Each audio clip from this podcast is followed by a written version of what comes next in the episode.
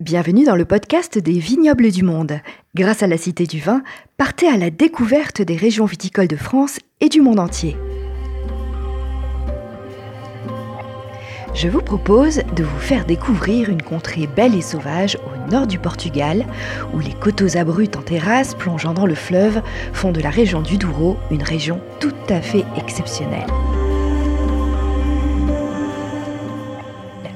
Imaginez un paysage sculpté par l'homme, génération après génération, en de longs serpentins de vignes, suivant le relief en courbe des coteaux, un parfait paysage de carte postale. Le fleuve qui a donné son nom à la région viticole prend sa source en Espagne, où il est appelé le Duero, et serpente jusqu'au Portugal avant de se jeter dans l'Atlantique à Porto. La région viticole longe le fleuve sur près de 100 km et s'arrête là où le climat change, subissant les influences océaniques. On pourrait dire que les vignes bénéficient de conditions climatiques idéales, avec un généreux ensoleillement qui réchauffe le sol de schiste et de granit, si typique de cette région, un sol qui va emmagasiner la chaleur le jour avant de la restituer durant la nuit. Pourtant, tout n'est pas si idyllique, le sol est rude, les cèpes de vigne doivent se frayer péniblement un chemin à travers les couches de roches à la recherche d'un peu d'eau, et cela sous des températures souvent extrêmes. Pas moins de quatre chaînes de montagnes protègent les collines vinicoles du climat froid et chargé d'humidité. Au nord, elles protègent la région du Douro du climat plus froid du Minho. Vous savez, c'est la région où est produit le vin du Vino Verde. À l'ouest également, la Sierra do Marau s'élève jusqu'à 1400 mètres d'altitude et va former une véritable barrière climatique à toute épreuve. Pourtant, le climat reste particulièrement rude dans cette région d'Europe. Les étés sont secs et torrides, avoisinant les 40 degrés, et les hivers particulièrement rigoureux, approchant du zéro degré avec de fortes averses et un vent parfois violent. On a tendance à dire, pour définir le climat, 9 mois d'hiver et 3 mois d'enfer. Dans la vallée du Douro, il fait en moyenne de 15 à 25 degrés de plus que dans la ville de Porto, où la température reste relativement fraîche. Il y a toutefois quelques nuances en fonction de la sous-région où l'on se trouve. La partie ouest du Douro va davantage subir l'influence océanique, tandis que plus on remonte le fleuve vers l'est, les températures vont être extrêmes. Il faut aussi noter que l'exposition des parcelles va être un facteur de grande importance. Les rives nord du Douro sont influencées par les vents secs venant du sud, alors que les rives sud sont exposées aux vents plus frais et plus humides du nord, avec moins d'ensoleillement.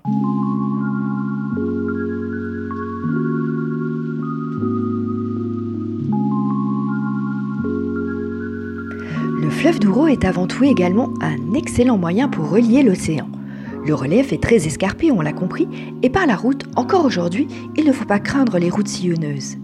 Aussi, dès le Moyen Âge, c'est en bateau que l'on va transporter les vins. Et le climat bien différent lorsque l'on approche du littoral va se révéler un formidable atout pour les vins. En effet, il offre des conditions excellentes de fraîcheur et d'humidité pour stocker le vin pendant de nombreuses années. La tradition voulait que les tonneaux de vin en provenance de la région du Douro arrivent à Porto, plus précisément juste en face, à Villanova de Gaia, dès le mois de juin, juste avant les grosses chaleurs, pour que le vin y termine son élevage dans les entrepôts avant d'être exporté. On leur faisait descendre le fleuve sur des embarcations à voile appelées des barcos ravelos. Vous pouvez encore les admirer aujourd'hui, ancrées à Villanova de Gaia.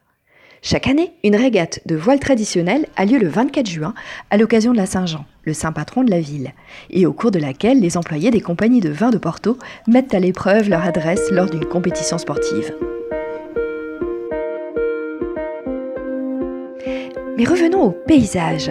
Les vignobles de terrasse sont typiques des paysages de la vallée du Douro.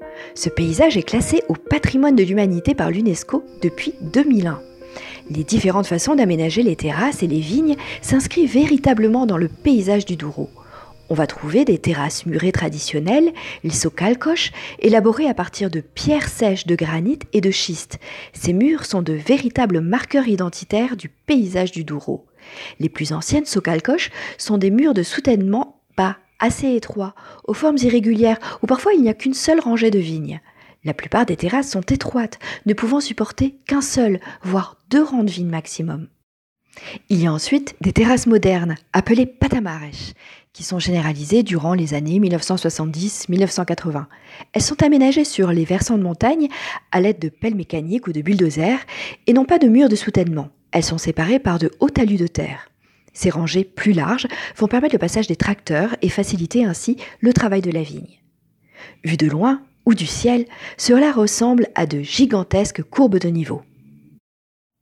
Cependant, la contrainte de ce type d'aménagement est le faible rendement. Aussi, les domaines les remplacent peu à peu par des plantations verticales. Les rangs sont alors perpendiculaires à la pente. Cette méthode de terrassement est aujourd'hui de plus en plus perfectionnée par des techniques avancées d'aménagement hydraulique et de contrôle de l'érosion. Cette technique peut toutefois être limitée par la forte inclinaison des pentes car elle se prête plutôt aux pentes plus douces et en dehors bien sûr de la zone UNESCO où le paysage doit être préservé, ce qui représente à peu près 10% du vignoble.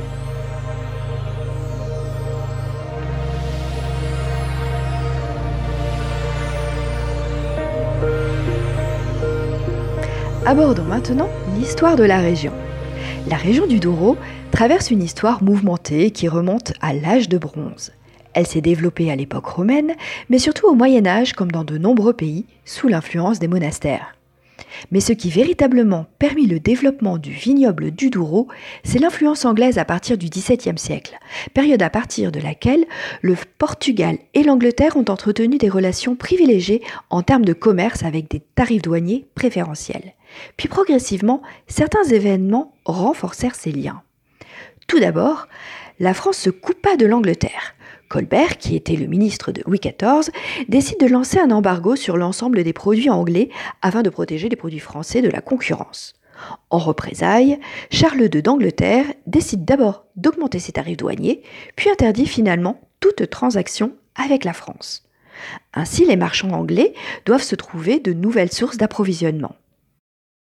À cette époque, les vins n'étaient pas très corsés. On ne connaissait vraiment que les vignobles du Minho Verde, tout au nord du Portugal. En raison du climat frais et humide, ces vins étaient assez légers et peu ensoleillés. Les consommateurs anglais étaient à la recherche de goûts différents et les négociants s'intéressent alors à de nouvelles zones dans la région, allant plus dans les terres, vers des zones plus arides, et c'est ainsi qu'ils découvrirent le vignoble du Douro. À cette époque-là, vers les années 1650, il n'existait que des vins rouges.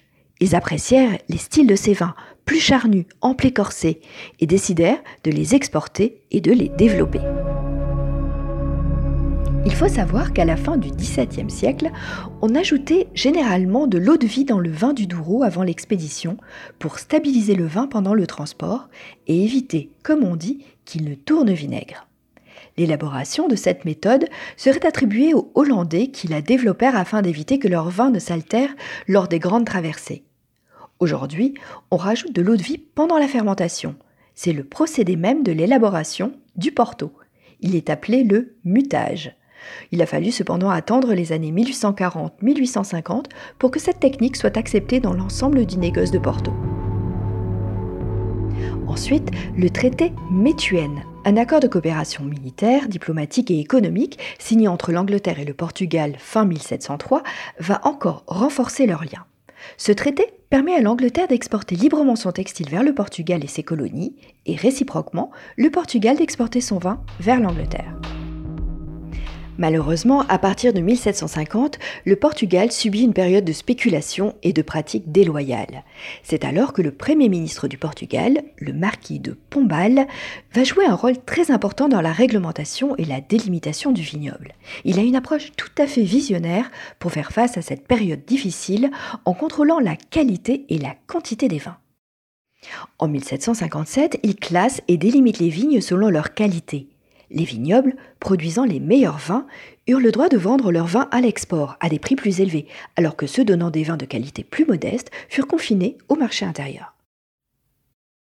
En 1863, la région du Douro s'apprête à vivre des heures sombres. Le phylloxéra ravage les vignes de toute la région et ce n'est qu'une trentaine d'années après qu'une poignée d'investisseurs achètent de nombreuses parcelles de vignobles dans le but de reconstruire et replanter les vignes. L'entrée dans l'Union européenne va permettre les investissements et la modernisation des exploitations. Puis en 2001, ce fut la consécration par le classement UNESCO.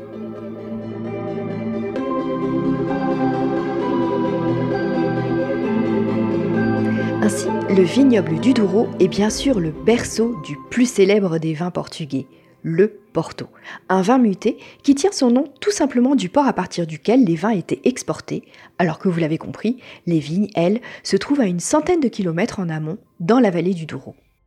Alors je ne vais pas vous parler maintenant de l'élaboration des portos, car ce serait beaucoup trop long, et cela pourra faire l'objet d'un podcast spécifique. Ainsi, sur un même terroir, on va produire du vin muté ou fortifié, le Porto DOC, mais également du vin tranquille, le Douro DOC. Aujourd'hui, la plupart des grandes maisons de Porto produisent également des vins tranquilles, qu'il s'agisse de rosé, de blanc, mais surtout de rouge. Chaque vin doit être agréé par l'Institut des vins du Douro et de Porto, l'IVDP, et un sceau de garantie est apposé sur le col de chaque bouteille.